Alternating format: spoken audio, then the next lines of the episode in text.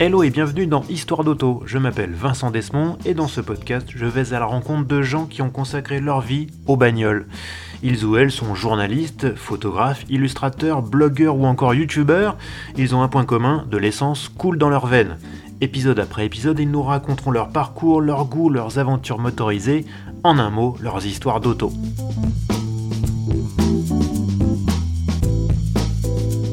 Mon invité se qualifie lui-même de, je cite, pilote au prénom inconnu. Bon, pour être honnête, il exagère un tout petit peu puisqu'il a effectué une carrière loin d'être ridicule en Europe et surtout en Amérique du Nord. Mais il a fini par revenir en France pour se reconvertir dans le journalisme auto et moto.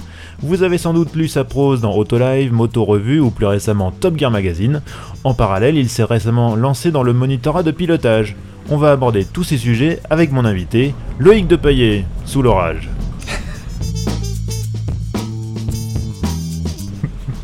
Salut Loïc. Salut Vincent. Merci d'avoir apporté le beau temps. Euh, avec grand plaisir. Surtout que je précise, donc euh, c'est le deuxième épisode qui est enregistré à la maison et, euh, et Loïc est venu à moto. Hein. Et je sèche pendant que je parle. voilà. Ça fait trois semaines qu'il fait un grand beau temps et le jour où il vient, Eh c'est ben, la il se met à pleuvoir. Bon Loïc, on- je suis très content de te recevoir. Marrant- ce qui est marrant, c'est qu'on a fait nos débuts dans la, dans la presse écrite automobile en même temps.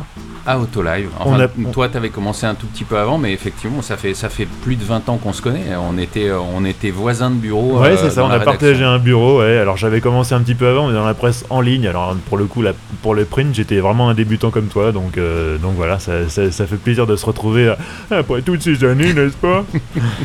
Mais il faudrait que tu fasses un épisode sur toi, parce que t'es quand même un petit pionnier avec. Alors, euh, euh, alors avec c'est, ton- c'est- c'est- c'est- ça a été, euh, ça a été, figure-toi qu'il y a des gens qui l'ont demandé, je sais pas pourquoi, hein, il y a des gens bizarres comme ça, et, euh, et donc j'ai promis que pour l'épisode 50, euh, l'épisode 50, ça sera, ça sera, ça sera moi qui, qui me ferai inter- tu, tu interviewer. tu vas t'auto-interviewer. Et, et je sais pas qui m'interviewera. J'aimerais bien que ça soit Géraldine parce que c'était la première invitée du podcast et je me dis quelque part ça serait un juste retour des choses que ça soit elle qui vienne me poser les questions. Géraldine, si t'écoutes, voilà, et si t'écoutes pas, et ben je t'inquiète pas, je pour euh, pour qu'on cale ça. Bon, pendant que c'est le déluge total dehors, là, euh, on va on va attaquer la, discussion. Évidemment, Loïc, euh, on, tu es un pilote au prénom inconnu, comme tu dis si bien. On va forcément un peu parler de ton papa. Alors, pour les plus jeunes, ceux qui, ceux qui, ceux qui n'ont pas vécu la grande époque de la Formule 1 euh, française, euh, ton papa Patrick, euh, pilote moto puis auto, joli palmarès, hein, vainqueur au Tour Auto en 70 avec Jean-Pierre Beltoise, Mhm. champion de France Formule 3 en 71, euh, en Formule 1 chez Tyrrell, notamment avec la légendaire Tyrrell Sirou, puis chez Ligier. Alors, et un truc que je savais pas, ça a été le premier pilote français à signer une pole dans un Grand Prix de F1. Ouais. C'était le Grand Prix de Suède en 74. Déjà, il y avait un Grand Prix en Suède. Alors, j'ai découvert des trucs aussi. Euh, deux victoires Monaco 78, euh, Grand Prix d'Espagne 79. Malheureusement, ça s'est pas bien terminé puisque euh, bah, il s'est tué lors d'essai privé à Hockenheim euh, en août euh, 1980. À l'époque, il était chez Alfa Romeo, écurie qui a pas donné grand chose à cette époque-là. Je pense que ça les a pas mal ébranlés.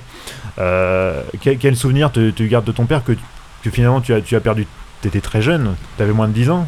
Euh, J'avais, j'étais dans ma septième année quand il est décédé. Euh, au, au final, j'ai j'ai très peu de souvenirs. J'ai très peu de vrais souvenirs. Mais euh, tu vois, je, je te, je te dis ça aujourd'hui, j'ai euh, j'ai- j'ai 48 ans. Mais, euh, mais finalement, quand euh, je te dis ça avec le recul de l'âge que j'ai aujourd'hui, parce que euh, j'ai toujours, justement comme, comme étant jeune, j'ai très peu de souvenirs de mon père. J'ai continué à baigner dans ce milieu-là jusqu'à bah, Mhm. aujourd'hui encore. Et au fait, à chaque fois que je suis tombé sur euh, voilà, des amis de mon père, des gens qui avaient travaillé avec lui, euh, tous les gens qui avaient euh, quelque, chose à, quelque chose à partager sur sa vie, bah, au fait, ces gens-là, comme j'étais un, un peu en demande, entre guillemets, puisque c'est quelqu'un que j'ai finalement très peu connu, euh, j'ai toujours sollicité euh, tous ceux qui avaient quelque chose à me raconter sur lui humainement, euh, plus, plus le côté humain que le côté pilote. Parce que voilà, il suffit, finalement, il suffit de- du- il suffit d'ouvrir une page internet pour, pour savoir quel est, quel, est ce- quel est son palmarès. Mais voilà, humainement, humainement parlant, euh, j'étais euh, j'étais vraiment curieux de savoir euh, qui c'était. Mm. Et, et au fait, je pourrais raconter plein de choses par procuration sur lui. Que je n'ai jamais vécu, mais, mais il a eu, enfin voilà, il a eu une vie absolument incroyable. C'est, on, on va se faire une, permettre une petite digression, mais Vas-y, vas-y. mais tu vois quand, le- quand le film Rush est sorti, Hmm. Euh, tout le monde est, euh, voilà, tout, voilà, tout- tout- tout- tous les gens qui connaissaient pas la Formule 1 de cette époque-là me disaient ah quand même c'était deux pilotes exceptionnels. Et, euh, et au fait ça m'a toujours un peu agacé euh, de d'entendre les gens faire ce type de commentaires parce qu'au fait c'est Loda et Hunt c'était c'était deux pilotes parmi tant d'autres Ouais. c'est voilà il y, y avait il y avait il y avait il y avait beaucoup de vainqueurs différents et puis surtout ils prenaient tous la même quantité de risques absolument Ouais. ph- phénoménale donc c'est c'est ma mère me racontait euh, que voilà il faisait euh, il faisait au bas mot euh, un ou deux enterrements tous les ans. Hmm. euh, parce que c'était à l'époque voilà c'était un sport qui était réellement très dangereux. Donc donc heureusement les choses les choses les choses ont évolué. Mais mais euh, voilà la, la, la forme être pilote de Formule 1 ou même, même être pilote automobile dans, les- dans les années 60 70 jusqu'au milieu des années 80 c'était euh, voilà c'était on faisait on faisait pas ça pour le salaire euh, et les et les grid girls Et D'ailleurs, dans Rush, euh, on voit une des voitures de ton père. oui tout à fait ouais il y a alors attends voir oui c'est la Sirou c'est la Sirou qu'on voit Ça doit être la Siro, ouais. ouais Ouais. Et, et un des plus grands regrets de ma vie, c'est de savoir qu'ils avaient euh, le Ron, Ron- Ron Howard et toute son équipe de production avaient, avaient, avaient lancé un peu un, un- un appel pour euh, bah, justement pour trouver des voitures et des pilotes. Et Mhm. euh, je, j'aurais, ce que j'aurais aimé, ça aurait été pouvoir être la doublure de mon père dans ce film-là. Ça aurait été, ça aurait pu être sympathique. C'est ah, forcément après euh, après une tragédie comme ça, on- je pense qu'il y a pas mal de gens qui auraient dit euh, qui auraient été dégoûtés à vie du- du- de tous les sports mécaniques. Pas toi. Comment comment ça se fait? Euh, Sincèrement, je sais pas. Ou alors il va falloir que, qu'on, qu'on- Allonge-toi sur le divan. Voilà, c'est ça. Je vais m'allonger sur le canapé. on va commencer une petite séance de thérapie. J'en sais rien. Si la fascination, euh, peut-être la fascination, oui, pour, euh, bah, pour euh, tout ce qui englobe ce, ce- ce milieu-là, quoi. C'est-à-dire que même après son décès, bon, j'ai vraiment j'ai, j'ai, j'ai con- j'ai continué à baigner dans ce milieu-là Mhm. et j'ai croisé euh, bah, j'ai croisé pas mal des, euh, des, des autres sept mousquetaires. Bon, il faudrait peut-être pas expliquer ce que c'est les mousquetaires, ce que, ce que Vas-y. sont les mousquetaires, mais euh, à l'époque, à l'époque, il y avait quand même, on est allé jusqu'à 7 pilotes français en Formule 1, Ouais. faut le savoir. Ouais. Le, le- le petit dernier étant Alain Prost. Ah, ah, ah. Hmm. Et, euh, et donc, voilà, en entraînant sur les circuits, j'ai continué à voir euh, bah, des gens comme Jacques Lafitte, qui est un type euh, avec qui j'ai beaucoup sympathisé, que j'adore, Mhm. Jean-Pierre Jabouille. Et, euh, et oui, il y a. Voilà, tu croises, tu croises quand même des légendes vivantes, des types qui Mhm. font partie de, qui font partie de la- l'aréopage de, de, de- Le panthéon de- Voilà, du sport automobile du, français. du sport automobile, c'est- fascinant. Mais, euh, mais, mais en, en toute sincérité, je me suis, je me suis, je me suis pas dit, gamin, tiens, euh, plus tard, je serai pilote, euh, je serai pilote automobile. Ça m'est un peu tombé dessus par hasard. Moi, moi ma, ma vraie passion, entre guillemets, ma passion personnelle, euh, c'est la moto. Mon Mhm. père m'a mis sur une moto, euh, il m'a ramené des premières euh, mini-bikes euh, du Japon. Après le Grand Prix du Japon, il a rentré ça dans ses, ba- dans, dans ses bagages, il me l'a ramené. Parce que mon père est aussi avant tout un motard. Ouais. Il a commencé sa carrière comme ça, il a toujours été, il a toujours été passionné de moto. Et euh, moi, je me voyais bien éventuellement un jour faire de, faire de la course moto. Mais, euh, mais, mais je me suis retrouvé en compétition auto.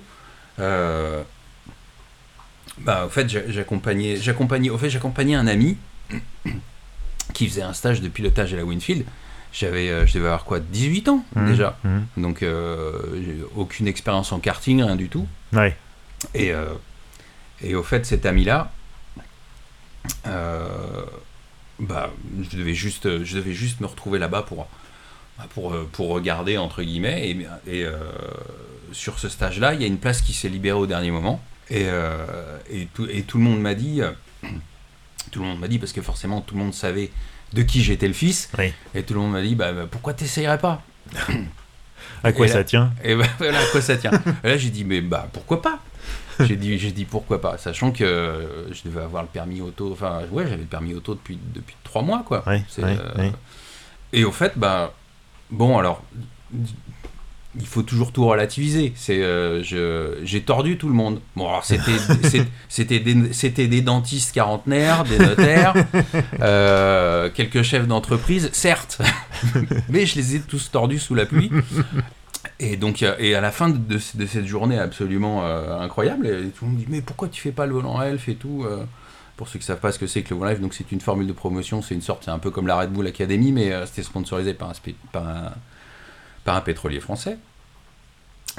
Et, donc, bah, je, je me suis dit oui, pourquoi pas.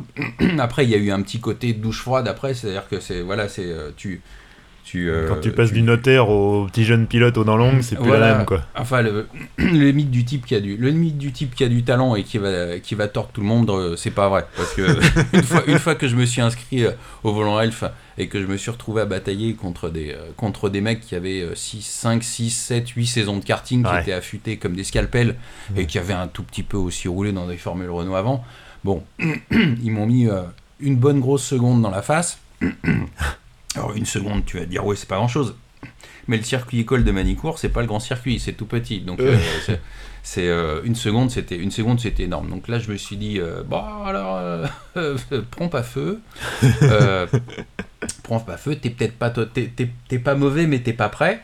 Donc, euh, donc l'idée initiale, c'était de l'idée initiale, c'était bah, de, me lancer dans une euh, dans, dans une toute petite formule de promotion, euh, de faire mes armes entre guillemets, qu'il était déjà presque trop tard pour moi. Tu vois, quand tu te lances dans le sport auto à 18 ans, Mm. c'est euh, c'était en quoi C'est en 93 ou en 94. C'est enfin c'est trop tard normalement. C'est euh, tes parents, il faut qu'ils te mettent dans un dans, dans un kart. À 5 ans quoi. c'est ça. Si- Sinon, c'est foutu.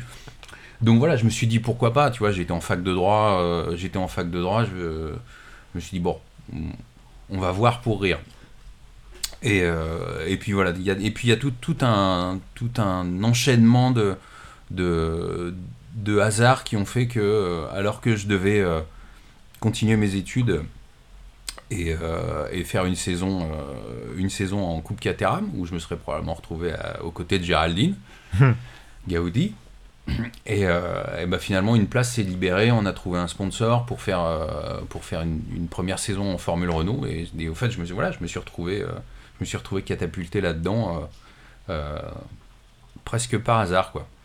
Et donc adieu la, la carrière brillante, brillante d'avocat quoi. Oui, heureusement. je- heureusement, Dieu merci. Parce que je te cache pas que quand j'ai vu que t'a- t'avais été inscrit en fac de droit à, à Clermont, donc euh, n'est-ce pas, ton, ton pays natal, j'avoue que je, je- je- je te voyais mal euh, en fac de droit, mais Oh, c'était. euh, J'ai jamais visé une grande carrière euh, dans le public, entre guillemets. Euh, maintenant, enfin, quand je dis dans le public, c'est par opposition au sport automobile maintenant. oui. Mais euh, c'est, je cherchais encore ma voie. C'est peut-être aussi ce qui a fait que je me suis un peu jeté là-dedans. Accord perdu. Ouais, ouais, ouais, ouais, parce qu'effectivement, ça me, ça me, sans- même en mettant de côté le côté un peu thérapie, tu vois, tu- c'est, euh, vrai que c'est freudien. On en a parlé avant que tu appuies sur le bouton euh, enregistrement, mais euh, oui, il y a un petit, y a un petit côté freudien à vouloir faire exactement la même chose que son père.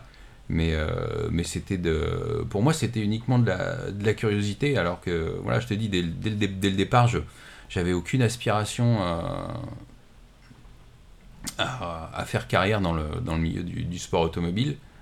Et, et finalement, je me, suis, je me suis laissé happer par ça. mais après, on peut, on, peut, on peut dire plein de choses, tu vois, sur, euh, sur ça. Bon, j'ai une. euh, tu vois, j'ai fait, j'ai fait. Après la première saison en, en Formule Renault, j'ai réussi à trouver. euh, j'ai réussi à trouver d'autres sponsors. J'ai du coup l'année suivante, j'ai fait, j'ai roulé en championnat de France et en championnat d'Europe de Formule Renault.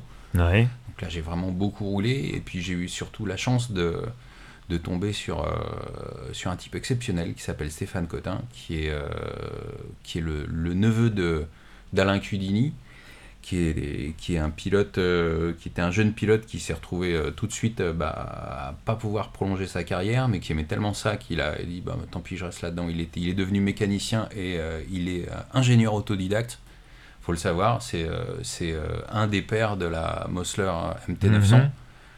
On va y revenir. Voilà, on y reviendra un peu plus tard. Et ce type-là m'a tout appris.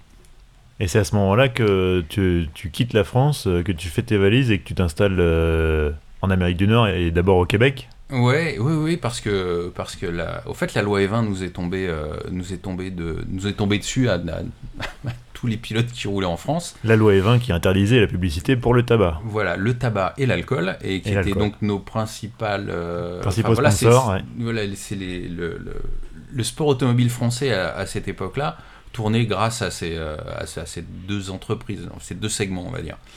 Et il y a eu le fonds de tabac une année euh, qui était donc prélevé sur euh, la taxe sur le tabac. Et, euh, et puis le robinet s'est fermé grosso modo un an après. Et, et voilà, et au fait, la question que je me suis posée, c'était de savoir, je me dis, voilà, soit t'arrêtes, soit tu continues, mais si tu continues, tu peux, tu peux pas rester en France, quoi. Donc, euh, donc je suis allé négocier auprès de la CEITA.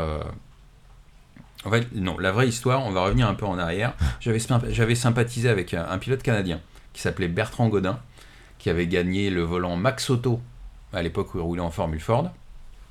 Et puis, une fois que sa carrière a été lancée en France, lui, il est revenu.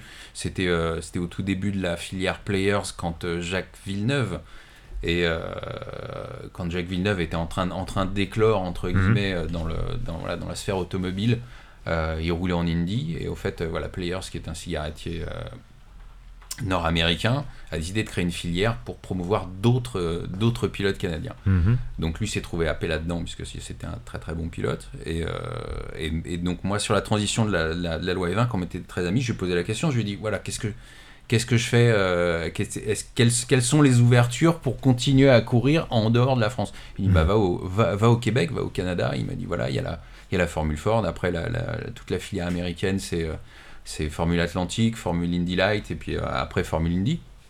Donc il m'a dit voilà il m'a dit tente ça. Il m'a dit tant de ça. Donc je, suis voilà, je suis allé voir, je suis allé voir la CEITA. Je leur ai, euh, je leur ai surgonflé euh, un, un- un devis. euh, euh, voilà, je vais révéler, je vais révéler une, une toute petite arnaque. Il y a Euh, prescription. Il y a prescription. Mais euh, voilà, le, au fait, le, le- le championnat de, le championnat de Formule Ford avait euh, plusieurs épreuves euh, au calendrier international, donc en parallèle de la Formule 1 et de la, For- et de la Formule Indy. Et, euh, et je suis allé voir la CEITA en leur disant Ouh là là, c'est très cher. Sponsorisez-moi pour toutes les courses qui seront en parallèle d'une d'une course de F1 ou de Formule Indy. Euh, et, et au fait, je leur ai vendu les, prix, les, les tarifs français, les tarifs français d'une voilà du- d'une participation à une course. Sauf qu'au Canada, c'est vachement moins cher. Ah ouais Et au fait, euh, le sponsoring, le sponsoring sur trois courses m'a payé toute une saison. Bon, alors j'étais j'étais obligé de doubler à côté en tant que mécanicien et euh, la, la fin de saison s'est faite en allant, en allant, en allant fouiller euh, au, au- au fond des poubelles pour trouver des jeux de plaquettes qui tenaient la route. Et, euh, et mon dernier train de pneus, on l'a trouvé sur un, sur un tas. euh, Sur un mur de pneus, le long voilà, du circuit. voilà, c'est ça. C'était- un peu compliqué. euh, C'était un peu compliqué côté budget, mais, mais voilà, j'ai réussi, à, réussi à, à continuer comme ça. Mais voilà, sans manager, sans sponsor, sans rien. mais je suis parti. Je suis parti. T'es parti à poil, quoi. Un peu, ouais. Et j'ai vu qu'en même temps, tu t'étais inscrit à l'université au Québec. Ouais. Mais pourquoi? Toi qui venais de claquer la porte de l'université de Clermont-Ferrand. Alors, c'est ça qui, en fait, c'est ça qui est drôle, c'est que Eric Batt n'en a pas parlé pendant que tu l'as, pendant que tu l'as interviewé, mais, euh, mais avant, j'avais, j'avais, j'envisageais. On, on oublie la fac de droit, qui est, qui est une sorte de, de passe droit qui n'était pas du tout fait pour moi. J'envisageais déjà de devenir, euh, de devenir journaliste auto, parce Ah. que c'était quelque chose qui me fascinait.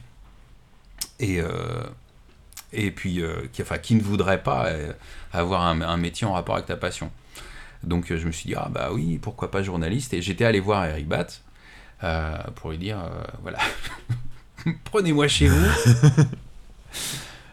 laissez-moi travailler, laissez-moi travailler Auto Plus. Et, euh, et puis bon, ça c'est pas fait puisque finalement je l'ai snobé et j'ai décidé de faire de- du, du sport auto, euh, du sport auto plutôt que de- d'essayer d'embrasser une carrière de journaliste. Il t'en a pas voulu. Hein. Hmm. oui, mais c'est devenu, c'est devenu, on en reparlera plus tard aussi, mais c'est devenu mon, mon maître Jedi du journalisme Ouais. euh, quelques années plus tard.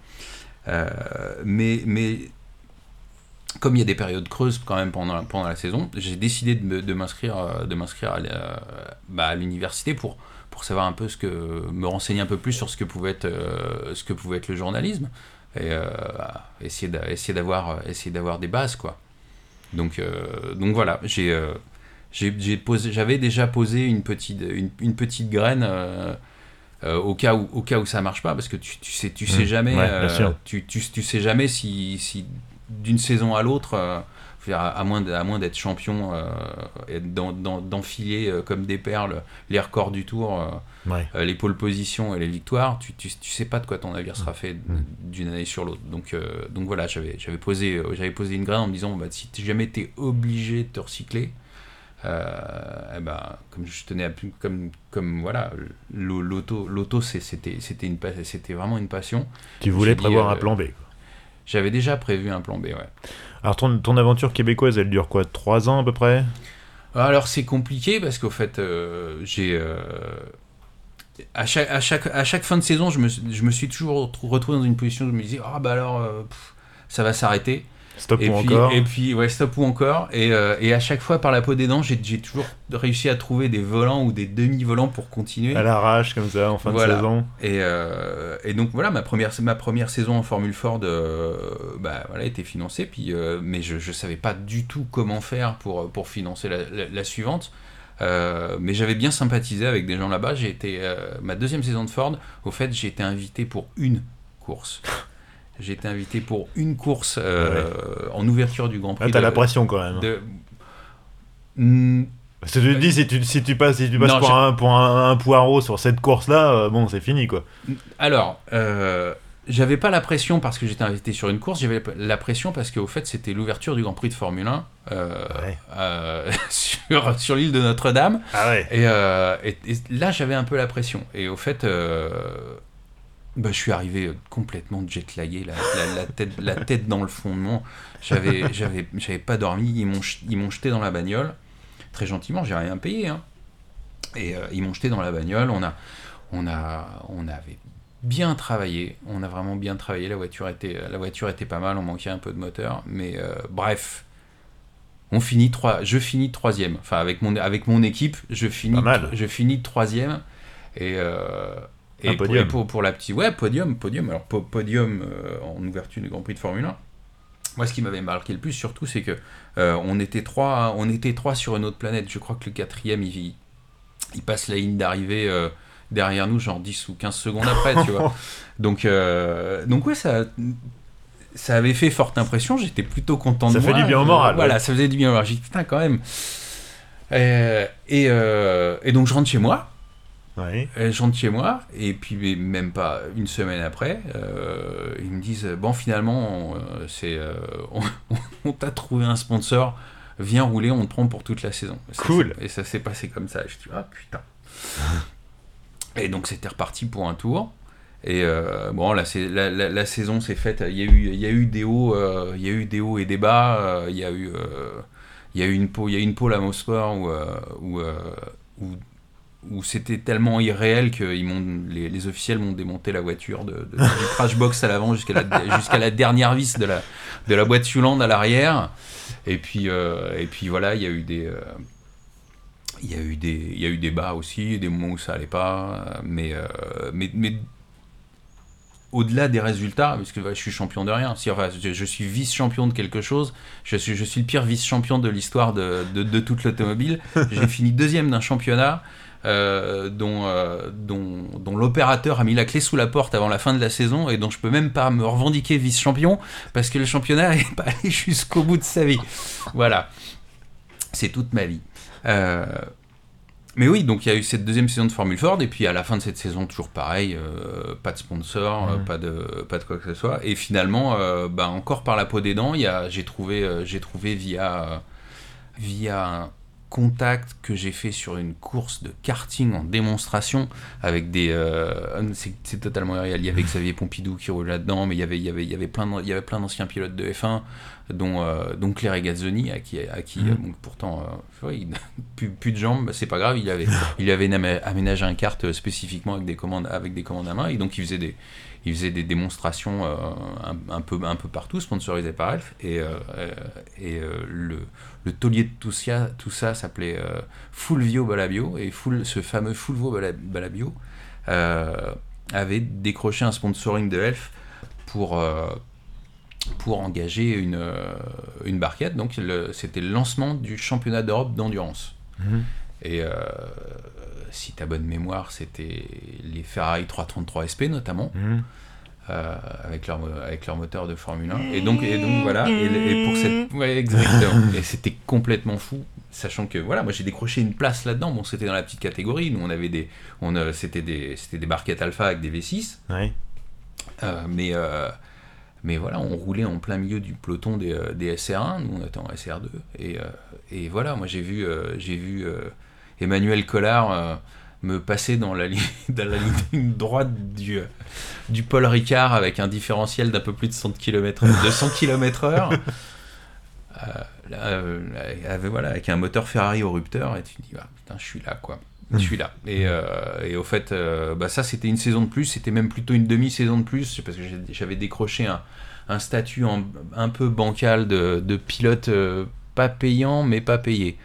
Euh, euh, où, euh, alors, le, le, voilà, le Top Gun, c'était Xavier Pompidou, qui faisait un très très bon job. Et, et donc, moi, voilà, moi j'étais, là, en, là en support. Et, mais le fait d'être le, le, fait le fait d'être pas réellement institutionnalisé comme ça faisait que bah voilà je montais dans la voiture. Au, début, avec, Xavier, il n'y a pas tant de différence que ça au chrono. Et puis, et puis, euh, et puis bon, ça reste quand même un championnat d'endurance et ils avaient des clients. Et donc, euh, euh, ce qui s'est passé, c'est qu'au début de saison, bah, ça marchait. Et puis après, tu pars sur la piste, tu commences à régler et tout. Et puis, tu as, le team manager qui dit Ma, rentre dans, la, rentre dans les stands, il faut laisser rouler Xavier. Parce que c'est lui qui faisait le chrono, pilote de pointe, il, faisait, il fallait s'adapter à ses réglages, accessoirement. Et puis après, bah, tu repars, tu fais trois tours, et puis là, ton team manager te dit la même chose. Mais il faut rentrer, il faut faire rouler les clients. Et, euh, et donc, du coup, euh, on va peut-être le couper au montage. C'est hyper raciste de prendre un accent italien Non, non, t'inquiète, c'est drôle. On est bien dans l'ambiance là. et Ça fait un petit euh, peu Flavio, j'aime bien. et, donc, et voilà, et donc, du coup, en fait, plus ça allait, moins je roulais. Et euh, plus allègement je roulais, plus, plus l'écart en performance avec Xavier euh, se, se, creusait. Je me suis dit, bon, c'est. Euh, c'est pas la peine de continuer à te, à te ridiculiser comme ça donc j'ai dit j'ai jeté l'éponge j'ai recommandé j'ai recommandé un ami à moi que j'avais connu au Canada portugais Joe Barbosa aussi avec qui je me suis retrouvé coéquipier une saison une saison plus tard un ami et donc euh, voilà, Joe m'a remplacé euh, brillamment, puisqu'il a, il a même, euh, voilà, malgré, malgré son peu de temps de roulage, lui, lui il, a, il a réussi à, rouler aussi vite, voire beaucoup plus vite mm. que, que Xavier. Et donc, moi, bah, je, après, après cette demi-saison assez, assez infructueuse, je me suis dit, bon, bah, c'est bon, le coup près va encore tomber. Euh, mais à cette époque-là, j'avais, euh, j'avais un ami euh, italien qui, m'a, qui m'avait négocié, qui, qui, avait des bons contacts avec les gens de chez, de chez CRG. Et au fait, je suis retourné au Canada où j'étais installé.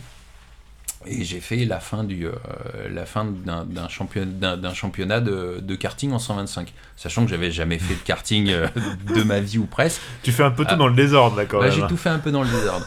et, euh, et, voilà, mais au fait, ça m'a tenu en forme. Et puis, ça m'a permis de, de nous aussi bah, de nouveaux contacts. Et, et accessoirement, bah, c'est, quand je roulais en, 125 que j'ai vu, que j'ai vu ma Keke Rosberg en train de manager son fils assez violemment d'ailleurs, je dois le dire, assez violemment. C'est quand son fils faisait une connerie, euh, c'est, euh, il, se, il, se faisait, il se faisait bien réceptionner. je, l'ai vu, je l'ai vu prendre des taloches dans le casque. Euh, le, Nico, le Nico Rosberg, il avait pas l'air facile, Kéké. Voilà. Et, et, apparemment, donc, tout le monde m'a dit Ah, mais donc, tu as dû voir Lewis Hamilton. Mais bon, donc j'ai peut-être dû voir aussi Lewis Hamilton, puisqu'apparemment, ils étaient coéquipiers à cette époque-là. Mais, sur le euh, coup, t'as pas percuté. Mais sur le coup, j'ai pas percuté, non. donc voilà, donc j'ai vu ça. Et puis, euh, et puis bah, après, bah, encore par hasard, j'ai réussi à, décrocher une place euh, en championnat GT aux États-Unis. Là, j'ai fait mes bagages. Je suis parti du Canada et je suis allé m'installer en Floride. Le climat était meilleur? Faut, faut, Non, Non, je déteste la Floride. C'est euh, chaud, c'est humide, euh, il y a des draches de folie, euh, il y a des, des, des, des, des ouragans en permanence. Ouais, les gens conduisent tous comme des pieds là-bas et tu peux même pas te fâcher avec eux puisqu'ils ont tous un flingue, ils ont tous un flingue dans leur bagnole. et oui, il y a ça, il y a, il y a le choc thermique aussi, je m'en souviendrai toujours quand même. C'est que tout est, tout, tout- tous- tous les bâtiments sont climatisés. Donc tu passes de, tu, donc tu 30 passes à 18. systématiquement de 30 à 12 et de 12 à 30, c'est insupportable. Non, j'ai jamais, j'adore les gens qu'il y a là-bas. Je me suis fait pas mal d'amis, mais la Floride en tant que telle, euh, je j'y remettrai pas les pieds pour tout l'heure du monde. Bon, alors là, tu t'es retrouvé, c'est à ce moment-là que tu t'es retrouvé chez Mossler. Ouais, chez Mossler, ouais. Alors, parle-nous un peu de, de cette histoire de Mossler. C'était Warren Mossler, c'est un mec qui a fait fortune dans la bourse, c'est ça, et qui s'est dit euh, je veux ma marque automobile? Euh, alors, techniquement, c'est ça. Je, vais, je, ne vais, je, je ne vais que te raconter, ce, que, te, que te répéter ce qu'on m'a raconté. Donc, donc euh, Warren Mossler, c'est. euh, donc, il gérait. il je crois qu'il a arrêté, mais voilà, il était. Enfin, c'est un, un gars qui, était, qui est devenu millionnaire, clodo, et qui est redevenu millionnaire. Donc apparemment, c'était, on m'a dit que c'était un type brillant, je veux bien le croire. Et donc à, à l'époque, euh, à l'époque où je me suis à travailler- mis à travailler pour lui, oui, ça, ça, il se prenait un peu pour un, il se prenait un peu pour un, je sais pas, je dirais un Colin Chapman. Il pensait avoir Ouais. systématiquement des idées absolument géniales Oui. euh, qui, qui, qui, qui- qui- elle l'était rarement, hein, faut bien l'avouer. mais, euh, mais tu vois, quand, alors, un exemple du génie de Warren Mossler, euh, il, a vu, euh, il a vu les premières photos des avions furtifs euh, américains, tu sais, avec, ce, avec cette verrière. Les euh, F-117 voilà. Voilà. Et, et donc, il s'est dit, mais pourquoi on mettrait pas ça sur une automobile? Et,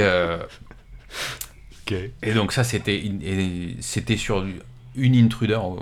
J'y reviendrai peut-être un peu plus tard. hein, Voilà, mais c'est il a il a il avait construit une voiture qu'il a fait évoluer pendant presque 15 ans qui s'appelle l'intruder, qui était déclinée dans X versions, euh, notamment en compétition. Et donc cette fameuse intruder, et il a décidé euh, parce que cette, cette, euh, cette marque automobile, c'était sa danseuse.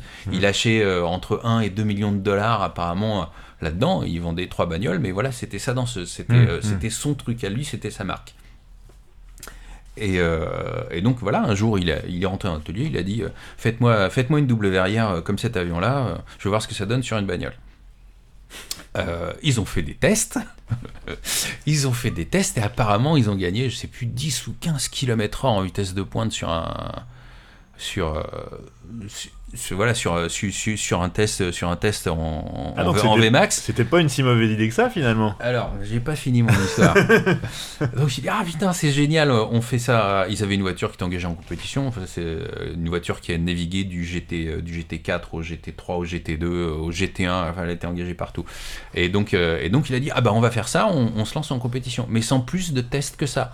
Et au fait, il- a- après qu'ils aient construit la voiture et qu'ils sont engagés en compétition, ils sont quand même, ils sont, ils se sont dit putain merde, il y a un problème parce qu'au chrono, euh, on, on est les plus rapides effectivement, mais euh, mais on n'est pas très très efficace. Et au fait, ils ont fait, ils ont fait des tests un tout petit peu plus poussés et ils se sont rendus compte que effectivement cette double verrière à l'avant, elle était très efficace pour la bonne et simple raison que elle, euh, tu perdais un tiers d'appui à l'avant, à l'arrière. Bah oui, Voilà, forcément. l'air il était tellement Il bien passait sur les côtés. voilà, l'air était tellement bien dévié par ce cockpit en V que tu avais zéro appui aérodynamique à l'arrière ou presque. Et donc, euh, Ça marchait bien en ligne droite quoi. voilà, ça marchait bien quand ligne droite. Donc, le problème, c'est que voilà, sur des circuits, il y a des virages. Donc voilà. Donc, donc euh, c'est, euh, oh, je, je, je voudrais pas déprécier le type qui a, qui, a signé, qui a signé mon chèque en tant que pilote et mécanicien pendant, pendant un, un an et demi. Mais, euh, mais voilà, ça c'était le, c'était le niveau de, c'était, c'était le niveau d'ingénierie de Warren Mossler. Sachant que pour la petite histoire quand même. euh, tu connais Elon Musk qui a fait sa, qui, voilà, qui a fait sa, sa petite démonstration avec, euh, avec une masse sur le Cybertruck de mémoire. Oui, avec Euh, les vitres soi-disant blindées indestructibles. Voilà, bah, bah, euh, Warren Mossler faisait la même chose avec toutes ses automobiles.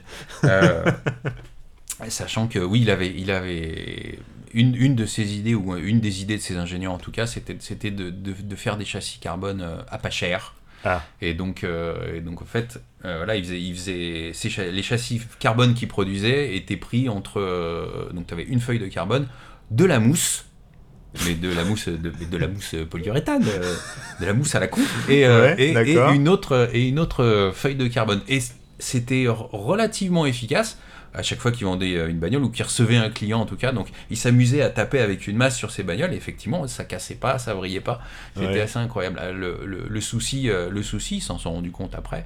Ils l'ont pas forcément dit à tout le monde. Pour ceux qui achètent une, euh, une consulier ou, une, vieille intruder, donc non, enfin oui, jusqu'aux intruders, voilà. Le problème c'est que dès qu'on perçait un trou dans la carrosserie pour y installer quoi que ce soit, notamment une voiture de course, bah, un euh, un arsocage notamment, exemple, ou, des rails pour un baquet. Le problème, c'est que bah voilà, les hydrocarbures, l'eau, euh, viennent à l'intérieur de, la, de cette ah fameuse feuille de carbone, commencent à attaquer euh, commence à attaquer la mousse en tant que telle. Et puis après, bah, tu, te retrouves, tu te retrouves avec bah, deux feuilles de carbone qui, qui sont pris en. Bah, c'est du double vitrage, quoi. Il n'y a plus que de l'air à l'intérieur, la mousse, que, la mousse s'est barrée. Donc voilà, c'était un des petits problèmes de ces, de, de ces automobiles. Ouais, il s'impliquait peut-être un petit peu trop dans le développement technique. Ouais, mais bon. en même temps, c'était son joujou. Hein. Ouais, en même temps, c'était son joujou. Mais ça, mais ça, ça a changé. Euh, alors ça, c'est ça, c'est la vraie portion qui peut être intéressante. Euh, parce que c'est pas mon histoire, mais finalement c'est celle de, c'est celle de Mosler, et j'en ai fait partie. Donc le fameux Stéphane dont je t'ai parlé, qui m'a tout, tout, appris entre guillemets. En fait, ça a été mon ingénieur quasiment une saison sur deux. Mmh. Euh, voilà, lui il allait ailleurs et puis des fois c'est moi qui l'appelais, des fois c'est lui, c'est lui qui m'appelait. Euh, on était et au fait quand on est allé en Floride s'installer chez Mosler, ce qui se passait c'est que voilà la, Mosler à l'époque, cette intruder là, elle était en GT1, elle mettait pas un pied devant l'autre. Et, euh, et au fait le team de course qui s'en occupait, euh, étaient tellement désespérés qu'ils avaient trouvé d'autres sponsors, qu'ils avaient acheté une autre voiture et qui, et qui continuent à exploiter leur voiture chez Mosler ah. et qui faisaient plus rouler la Mosler. Ah. Donc, euh, le, Warren, Warren, à un moment, il a pris un peu. Euh, il, a pris un peu, un peu vexé. Ouais, il a un peu vexé. Il a dit bon alors, je suis, il dit, voilà, il a lancé un appel. Il a dit je suis prêt, à, je suis prêt à engager n'importe qui pour me, pour, pour rétrograder ma, ma voiture de, de GT1 à GT2. Et donc, euh, bah voilà, moi je me suis. Nous, on s'est pointé là, au fait, avec euh, donc Stéphane, mon mécanicien slash euh, ingénieur. Et, et, on, a, on a bossé. Je suis, je suis, un peu mécanicien. Enfin, je suis un peu. Je suis une arpette plutôt, on va dire. j'ai pas de qualification, j'ai pas de diplôme. Mais, mais je m'y connais en mécanique. Et donc voilà, on s'est pointé là après. Je te dis ça de mémoire. Hein, c'est. faudra pas venir m'attaquer si, si c'est un peu flou après. Mais je crois que c'était juste après euh, l'ouverture de la saison, donc ça devait être les 24 heures de Daytona, mhm. de mémoire. Et, euh, et on, on, a, on a transformé sa bagnole en quoi? En 4 semaines? Ah oui En 4 semaines, on l'a transformé, euh, on l'a transformé de GT1 à GT2. Et, et, Stéphane, qui est, enfin, qui est, un, qui est un, génie absolu pour moi, on a au fait, on a, on a, épluché, euh, on a épluché le règlement technique, on a regardé tout ce qu'on pouvait faire et tout ce qu'on pouvait pas faire. Euh, la voiture, on l'a mise à poil. Et, euh, et, puis Stéphane, il a, comme on était constructeur, au fait, il a, il en a fait un sport proto déguisé en GT. C'est-à-dire qu'en tant que constructeur, on pouvait un peu faire ce qu'on voulait, quoi. Et, euh, et, donc euh, voilà, c'est une voiture qui était équipée euh, avec avec des demi-trains de, de, Winston Cup standardisés, une Winston Cup, qui est la catégorie d'entrée du NASCAR. Mhm. Ça pesait, ça, c'était fait en fer à ferrer les canards, ça pesait de 12 kilos, c'était une catastrophe, la voiture était... Enfin, c'était n'importe quoi cette bagnole. Et au fait, euh, bah, Stéphane, est arrivé, il a mis la voiture à poil, il a fait, euh, il a, il a fabriqué lui-même ses propres trains roulants. Euh, il a pris, enfin voilà, il a pris la U15 CD, il a fait des trains triangulés avec basculeur inboard. Euh, on en a refait totalement l'aérodynamique. Euh, on sait, quand je te parle de, cette histoire de, d'hydrocarbures qui venait bouffer la mousse à l'intérieur de, du plancher des pièces de carrosserie, bah, on l'a découvert en défiotant la bagnole. Et donc du coup, eh ben, on a, on a refait un faux châssis sur le fond de la voiture parce que justement, c'est le, jour où on a décidé de, de, démonter le siège, il y a une partie du plancher qui est venue avec. Donc donc euh, c'est pas très rassurant. Top et donc, euh, voilà. Et donc du coup, bah, Stéphane, il a tout refait sur cette bagnole. Il a refait les trains roulants. On a, on a rigidifié, euh, on a rigidifié les faux châssis avant, arrière. On a gagné du poids. Il a refait totalement l'aérodynamique. Et, et ben, ce qui s'est passé, c'est qu'une fois qu'on a refait cette voiture et qu'on l'a remise sur la route, et ben la voiture, elle a fait pôle victoire record du tour trois fois de suite. Ah ouais. Et, euh, et voilà, et, et la, la saison s'est déroulée comme ça. On a même trouvé des, des, des, des clients pour, euh, pour, euh, voilà, pour, pour venir s'engager sur cette voiture et tout. Et la, voilà, la, der- la dernière année de, de, de vie de l'Intruder, on avait revu un peu l'aérodynamique aussi. La dernière, dernière année de vie de l'Intruder, sachant que c'était une voiture qui traînait depuis, depuis 15 ans, bah, on, a, voilà, on, aurait, on aurait dû donc à la fin de l'année 99 être euh, sacré vice-champion des États-Unis catégorie GT2 avec notre tracassin et euh, et au fait bah non le, voilà le, le, le promo- le promoteur a mis la clé sous la porte Euh, on avait raté trop de trop d'épreuves et donc bah au final, euh, oui, on est virtuellement euh, vice-champion des États-Unis en, en catégorie GT2 dans un championnat GT. Dans et un euh, et le, plus. le plus drôle, c'est que ces personnes s'attendaient à ce que cette voiture fasse ce résultat-là. Ouais. Et, euh, et le téléphone s'est mis à sonner en fin de saison en disant euh, euh, Ah, Votre voiture, elle marche bien et tout, on aimerait bien avoir la même et tout. Bon, en même temps, c'était un exemplaire unique. euh, on avait tordu le coup au règlement pire que des Anglais. Et donc, bah, on a dit à notre patron, alors qu'est-ce qu'on fait et tout. euh, bah, Ah, on continue les gars, c'est génial. euh, vous allez voir l'année prochaine on est champion et tout. Mais le, souci, c'est que le téléphone, à force de sonner, sonner, sonner, en disant, mais on aimerait bien avoir la même, au fait. Euh, et notre patron étant notre patron, et que Mosler étant une danseuse, bah, au fait, on a fait tout l'hiver à se préparer pour la saison suivante. Et puis, je sais plus si c'est un mois ou trois semaines avant le début de saison.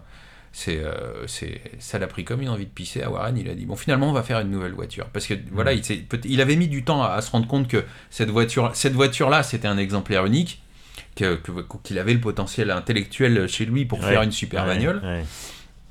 mais que celle-là, euh, la produire en série, c'était juste impossible. Et donc il a dit on va repartir de zéro. Mais euh, repartir de zéro, ça veut dire quand même dans un championnat GT, développer une voiture de course et une voiture de route en parallèle. Ah oui. Et, euh, et donc du coup, bah, trois semaines de la saison, ton patron il te dit ça, et euh, tu dis euh, ok. T'as trois semaines pour faire une voiture. C'est non, tendu. là, non, là c'est pas possible. Donc, euh, et donc voilà, ça a pris, euh, ça a pris un an, même un peu plus d'un an. Euh, moi je me suis, au fait, je me suis barré en plein milieu quoi. C'est euh, Donc c'était la MT900. et voilà. Et en fait, c'est- bah, j'ai mis, Et donc tu as un peu, mis un peu la main. tu as, à tu la- as lancé un peu le projet et après bon. de la, euh, de la t'es- MT900, ouais. Euh, bah, c'est, le bébé de Stéphane, euh, de Stéphane surtout. Après, euh, c'est le design, le design de cette voiture. Au fait, il, il tra- il traînait, euh, il traînait dans les euh, dans les tiroirs depuis plus d'un an de de, Hmm. de, de, de la boîte. C'était euh, Rod, Rod Trainee de mémoire, puisque MT c'est Mosler et Trainee. Mhm. Trini, c'est Rod Trini en anglais dans le texte. C'était, c'était le designer de cette voiture. Mais il n'y avait qu'une enveloppe. Ouais. Et tout ce qu'il y avait, tout ce qu'il y a eu en dessous, ça a été, euh, ça a été pensé euh, à 90% par, euh, par mon Stéphane Cotin. voilà.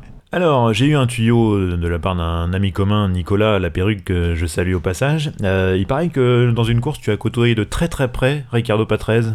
Et a priori, il y a une anecdote qu'il faut que tu me racontes là. Oui, oh, s'il y en avait qu'une, mon Dieu.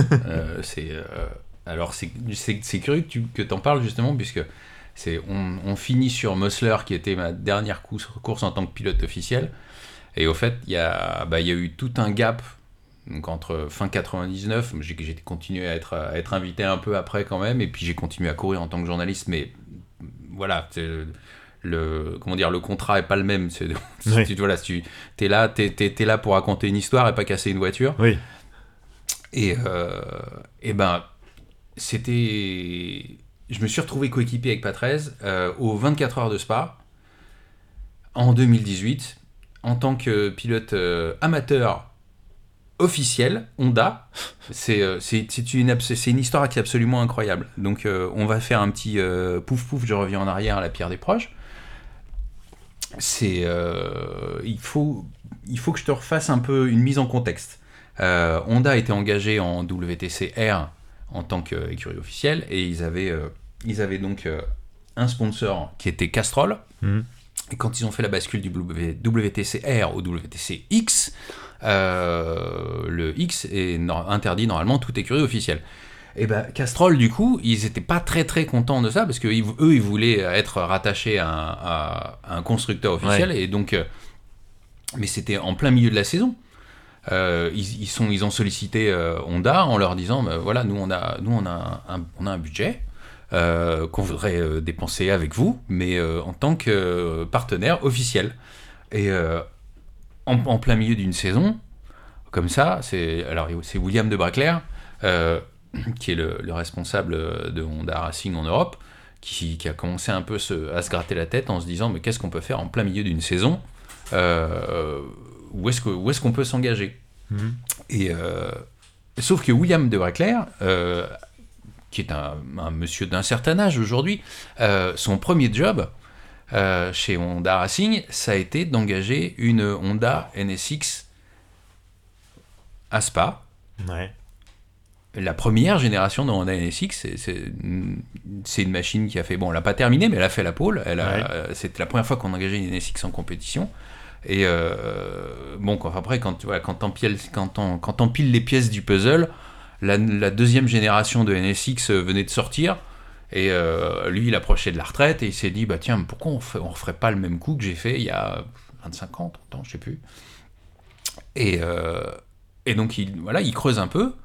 Et il y a une version qui. Voilà, il y avait une, il y avait une NSX qui roulait en championnat GT aux États-Unis. Mmh. Bon, ça, c'est possible. Et, mais par contre, il y, avait, il y avait une contrainte pour s'engager aux 24 heures de Spa c'est que si tu, si tu ne fais pas la totalité de la saison, tu ne peux pas t'engager euh, en tant qu'écurie euh, pro, entre guillemets. Hmm. C'est-à-dire que voilà, si tu, te pointes comme ça, euh, avec la gueule enfarinée, juste pour faire les 24 heures de spa, tu es obligé de t'engager en pro-âme. Hmm, hmm, Donc des pros, ils en avaient plein à l'appel, mais des, des âmes, des amateurs, ils en avaient pas. Et, et le patron de Yas, Yas qui est donc une écurie italienne qui, qui est rattachée à Honda en Europe depuis X années, euh, qui, a, qui, a, bossé en, Formule 1, qui est, euh, qui est un type euh, malin et éminemment intelligent, a commencé à, à, à, feuilleter un peu le, règlement, et puis il a dit, il s'est rendu compte que, passé un certain âge, je sais plus lequel, tu deviens de facto un pilote amateur. Et, et, ils ont discuté, et, ça, je crois que c'est une conversation autour d'un café, comme ça, il a dit, mais, mais si, si, on arrive à trouver un pilote de Formule 1, un, un pilote de F1 qui a été champion du monde, une fois qu'il aura tel âge, il sera considéré comme amateur. Et euh, il, a posé la question et on lui a répondu oui. Les officiels lui ont dit oui, oui, oui. Pas de problème. Pas de problème. et donc il a, et je crois qu'il a, il a regardé dans son, dans son carré d'adresse, il n'avait pas de champion du monde sous la main, mais il avait un vice-champion du monde qui était pas 13, vice-champion du monde de F1 en 84. Et puis enfin voilà, c'est pas 13. Euh, pour moi, ça c'est une des, euh, ça fait partie des, des, des, types qui m'ont fait rêver quand j'étais gamin, hmm. parce que c'est la génération juste après, euh, juste après mon père. Il a, voilà, ça a été, euh, ça a été un, second couteau qui aurait dû être un, premier couteau. Et il a développé, euh, il a développé la. C'est lui qui a, c'est lui le père de la suspension active sur la Williams quand même. Il ah faut, le savoir quoi. C'est, c'est, c'est Mansell nonobstant tout le talent et tout le respect que j'ai pour lui, c'est quand même un bourrin. Euh, il a fait que tirer les marrons du feu. Je pense, je pense pas que lui aurait été capable de faire quoi que ce soit en termes de développement sur cette voiture. Nigel, si tu nous écoutes. Voilà, Nigel, si tu nous écoutes, je, te présente mes excuses, mais, euh, mais voilà. C'est comme ça, je préfère Ricardo, pas 13. bon, alors toi, t'arrives, t'arrives comment comme ça là-dedans, toi? Ah bah, bah, parce que parce que chez Honda ils ont eu que des idées géniales donc euh, déjà la première idée géniale c'est de se dire tiens et si on recrutait un, un ancien vieux de la vieille. Bon. Euh, donc ça c'était la première idée géniale. Et la deuxième, ils se sont dit, bah tiens, ce serait quand même pas mal qu'on recrute un journaliste. Euh, ça nous permettrait d'avoir un peu plus d'exposition médiatique. Je, t'avoue que c'est quand on m'a dit ça, j'ai pas saisi toute la pertinence et la profondeur de la chose. Je me suis dit bon, c'est euh, M'en fous, c'est un volant. M'en fous, mais voilà. mais, mais ce qui s'est passé, c'est que voilà, moi, moi, moi j'étais en train de, j'étais en train de je crois que j'étais au barbecue dans mon jardin et j'ai reçu un coup de fil un dimanche euh, d'un responsable de Honda France qui me dit euh, Est-ce que ça te tenterait de, participer aux 24 heures de Spa? Et j'ai dit Attends, laisse-moi réfléchir. Euh, oui, bien sûr que oui. j'ai dit, je dis Il y a un piège, qu'est-ce que c'est? Et donc. L'histoire était en train de se goupiller, sans, j'ai plus le détail en tête, mais tout s'est fait en 6 ou 8 semaines. ça, ça, a été, ça a été un marathon un marathon éclair. Euh, les gars ont bossé, ont bossé non-stop et euh,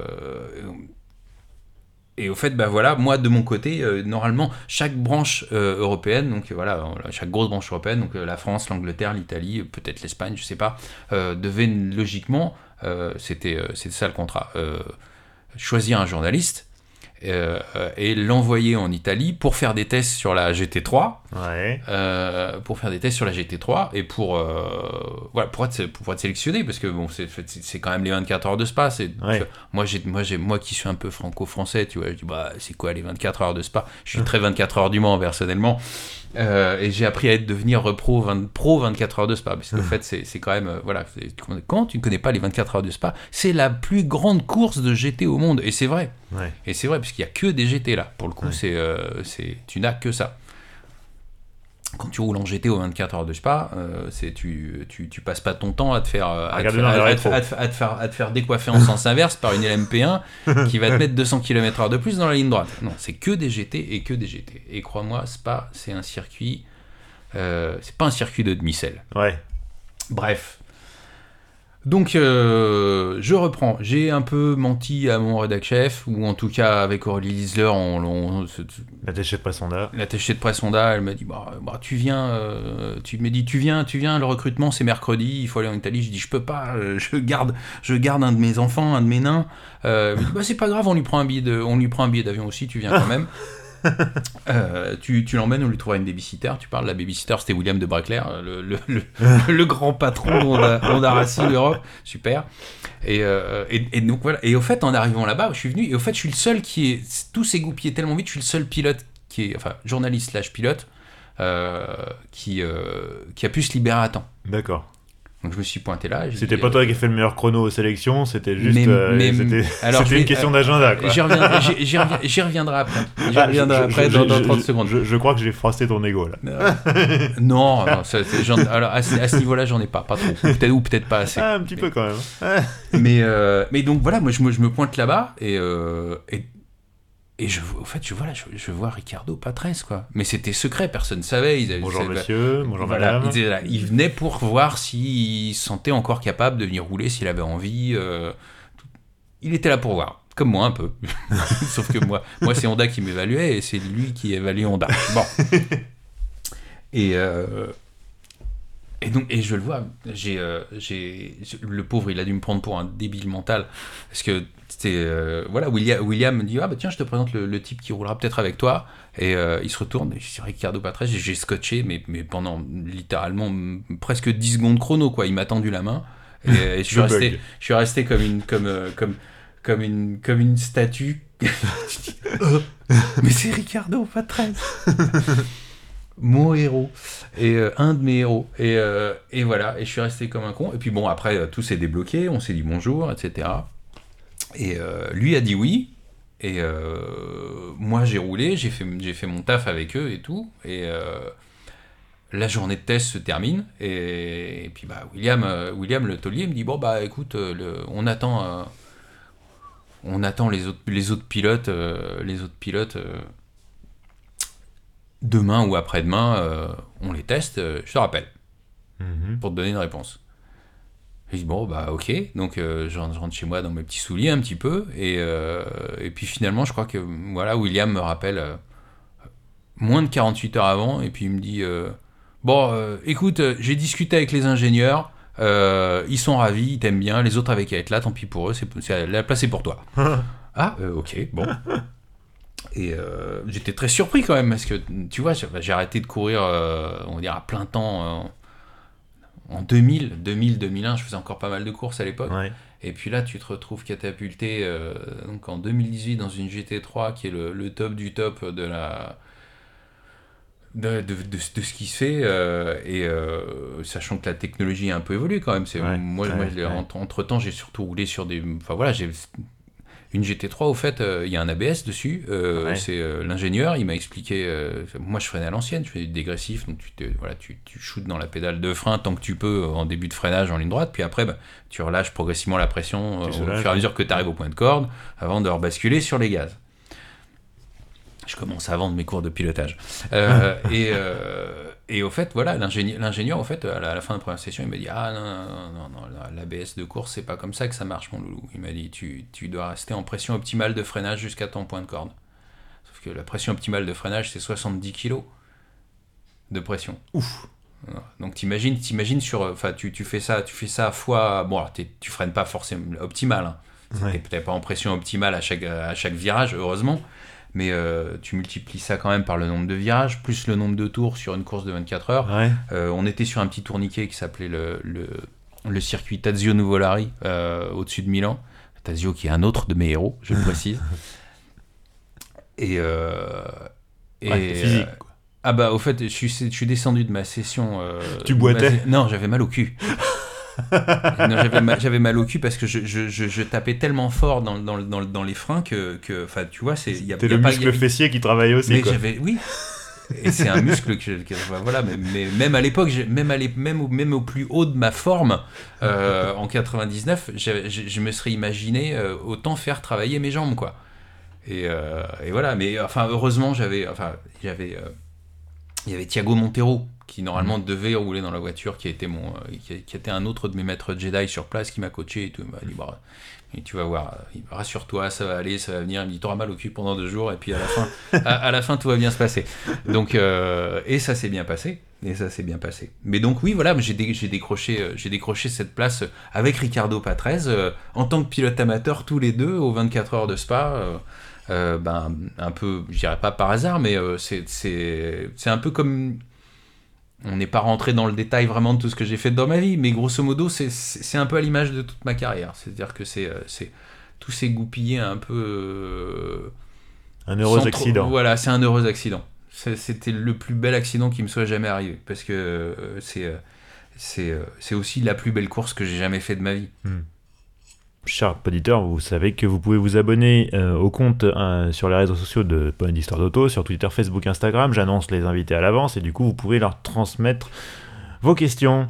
Et j'en ai une posée par l'ami Pierre Desjardins, qui était invité dans un épisode récent. Quels sont les avantages et inconvénients à porter un tel nom de famille dans le milieu? Dans le milieu du sport automobile et peut-être aussi dans le milieu du journalisme Est-ce que c'est pas extrêmement lourd à porter au final? Euh, Merci pour cette excellente question, Pierre. C'est c'est dommage que ce soit déjà passé dans le podcast. Je t'aurais passé, je, j'aurais- je t'aurais aussi posé des questions embarrassantes. Bref, euh, oui, oui quand même. Après, euh, c'est une question de, c'est une question de contexte. Je sais pas, on va, on- je vais pas refaire l'histoire. Si- il est probable que si mon père avait été, euh, été vivant, mais, ça aurait été, euh, ça aurait été différent. Mais euh, il y, a, y, a y a un côté un peu euh, épée de Damoclès ou chape de blond à être, à, à- à porter un flambeau que, que, que t'as pas forcément envie de, de porter quand Mmh, tu te mmh, retrouves dans ce mmh. milieu-là, parce que forcément, tout le monde t'en parle. C'est ah, vous êtes le fils de Patrick de Paillet. Et puis euh, la question, enfin le- voilà, la remarque qui suit euh, 99 fois sur 100, c'est mais j'ai très bien connu votre père, ce qui n'a pas, c'était pas du tout mon cas, mais bon, il y a plein de menteurs aussi. Hein Ouais. quand il disait très bien connu votre père. Et puis, euh, et puis après, il y a tout ce qui va avec, euh, pas en tant forcément fils d'eux, mais fils de pilote de Formule 1 et, toute la fantasmatique qui va derrière. C'est, en fait, aujourd'hui, les gens, ils pensent, euh, quand, on parle, quand on dit pilote de Formule 1 à, quelqu'un, à quelqu'un qui est, dans ce milieu-là, enfin, surtout ceux qui sont pas trop dedans, ils s'imaginent tout de suite que tu es millionnaire. Euh, alors ça peut être le cas de certains, mais euh, dans les années 70, mon père euh, avait un salaire en tant que pilote officiel qui était l'équivalent de celui d'un cadre supérieur. Mm. Donc j'ai jamais eu de millions. j'ai jamais eu de millions en, en compte en banque. Je n'ai pas fait du sport auto pour me faire plaisir, pour voir. Ouais, ouais, ça m'a même coûté très très très cher de ma poche personnellement. ouais. Donc voilà, donc, donc après, c'est, il, a, il a fallu bien évidemment gérer ça. Mais ça, on va dire, c'était essentiellement en France, ou Ouais. avec une certaine frange du, euh, de- de- du milieu du sport auto. Euh, je vais dire un truc qui va peut-être pas forcément faire plaisir, mais, euh, mais c'est une vérité. C'est, euh, il y a, dans le milieu du sport automobile, il y a, il y a, il y a des gens qui sont absolument exceptionnels, des gens formidables, intelligents, brillants. Euh, moi, les, les- les- les personnes qui ont, la plupart des personnes qui ont changé ma vie ou qui m'ont appris quelque chose de pertinent viennent du milieu du sport automobile. Mm. Euh, après, tu as des gens qui sont là euh, pour être sur la photo, tant mieux pour eux. Et puis après, il y a, il y a- il y a une belle frange aussi de, de, de connards, de rapaces, euh, de, de. Voilà. Comme dans n'importe quel milieu, tu as, des gens qui sont pas forcément très recommandables. Et, voilà. et ceux-là, il faut se les coltiner. Oui, mais en plus, il y a le côté un peu paillette, quoi, qui forcément attire euh, voilà, des gens recommandables et d'autres gens un peu moins, quoi. C'est bah, bah écoute, tu, tu l'as dit toi-même. Je ne pourrais pas mieux le résumer. Donc voilà, donc voilà en tant que voilà en France, en France c'était en France c'était lourd, c'était un peu mmh. casse-pied, surtout que bon c'était le début pour moi, j'étais pas forcément très habitué à, gérer ce genre de situation. Mmh. Et euh, moi, là que pour courir, en fait. Je me cognais un peu mmh. du reste. Et euh, après, quand je suis parti au Canada, une fois que tu, euh, une fois que tu sors du contexte franco-français, c'est ça, c'était là, c'est du bonheur en fait parce que c'est les les gens avaient un alors ils avaient un a priori positif plus. Alors que, je vais rajouter quelque chose à ce que je n'ai pas dit tout à l'heure, mais en France, euh, voilà, au-delà du fait qu'il y a des gens qui te prennent, euh, qui te prennent pour euh, un millionnaire, il y en a aussi qui pensent que tu es pistonné. Mmh. Voilà, et que tu mérites donc pas ta place et que ils, partent d'entrée avec un a priori négatif sur toi, ce qui est un peu dommage. Donc voilà, donc moi, je parle de mon expérience, il y en a peut-être, tu vois, ça, mm-hmm. trouve, trouve, trouve un autre, euh, il y a d'autres personnes qui diront peut-être totalement le contraire. Mais dans mon cas, la France, ça a été, ça a été assez pénible. Euh, et une fois que je suis, une fois que j'ai quitté l'Hexagone, ça a été euh, un peu que du bonheur parce que ça m'a permis aussi de bah, d'être d'être invité à gauche à droite. c'est, on en parlait en off tout à l'heure, mais c'est j'ai fait énormément de courses en tant qu'invité. En tant qu'invité, c'est-à-dire que tu ne payes pas. Euh, grâce à, enfin, grâce à un peu ma carrière et aussi beaucoup mon nom. Et, euh, et ça, bah voilà, je, c'est, c'est quelque chose que, que j'accepte et que, et que j'assume. Et euh, j'ai, voilà, j'ai couru, j'ai couru un peu aux quatre, aux quatre coins du monde euh, à l'œil pour des, euh, pour, des, euh, pour, des, pour des riches propriétaires ou des gens qui étaient intéressés à avoir un de paillé dans leur voiture. Hmm. On s'est mutuellement rendu service et, et ça m'a permis de monter dans des, dans des, de, de, monter dans des caisses exceptionnelles ou pas. Hmm. J'ai fait les 6 heures de spa sur une Volvo Amazon. c'est rigolo ça. C'est très très rigolo. et, et voilà. Et voilà. Donc oui, oui, c'est c'est pas. C'est ambivalent c'est assez ambivalent. Aujourd'hui, euh, après, voilà, il faut peut-être que je précise aussi euh, autre chose, c'est que c'est, euh, j'ai jamais forcément cherché à me, à me, à me servir de, à, mettre mon nom en avant. Ce qui, ce qui était peut-être une erreur a posteriori. C'est, mmh. voilà, c'est, je, ne dirais pas que j'ai cherché à cacher qui j'étais, mais j'ai jamais porté le nom de Paillet euh, comme, un, comme un flambeau en disant oui, je suis le fils de Patrick de Paillet, euh, etc. C'était pas euh, l'idée pour moi dans ma démarche, en tout cas quand j'ai fait du sport auto, c'était de, c'était de, de voir si j'étais capable de m'en, de m'en sortir par moi-même. Justement, je, je, j'avais été tellement victime au début de, de, ces a priori négatifs et de, voilà, de, de, mauvaises ondes, on va mm. dire, que finalement, je me suis dit, bon, t'es pas obligé de dire à tout le monde qui t'es. Mm. voilà.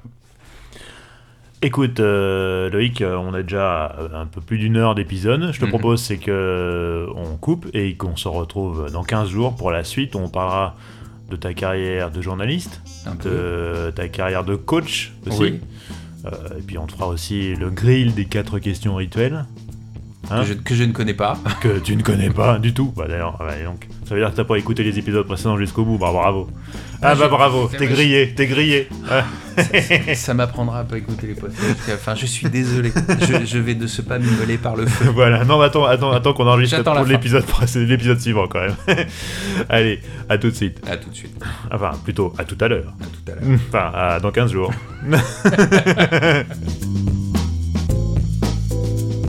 Voilà, merci d'avoir écouté cette première partie de l'entretien avec Loïc de Paillet. Euh, la suite, eh ben dans 15 jours. D'ici là, euh, si ça vous a plu, abonnez-vous. Euh, laissez un pouce bleu si vous êtes sur YouTube. 5 étoiles si vous êtes sur une plateforme de podcasting. Laissez un commentaire, ça aide à faire mieux connaître ce podcast. Parlez-en à vos amis aussi. Vous pouvez retrouver Histoire d'Auto sur Twitter, Facebook, Instagram. Si vous voulez me contacter, c'est par le mail, histoire d'auto. Enfin, n'oubliez pas, Histoire d'Auto, c'est un nouvel épisode tous les premiers et 15 du mois. A bientôt et bonne route. Ciao.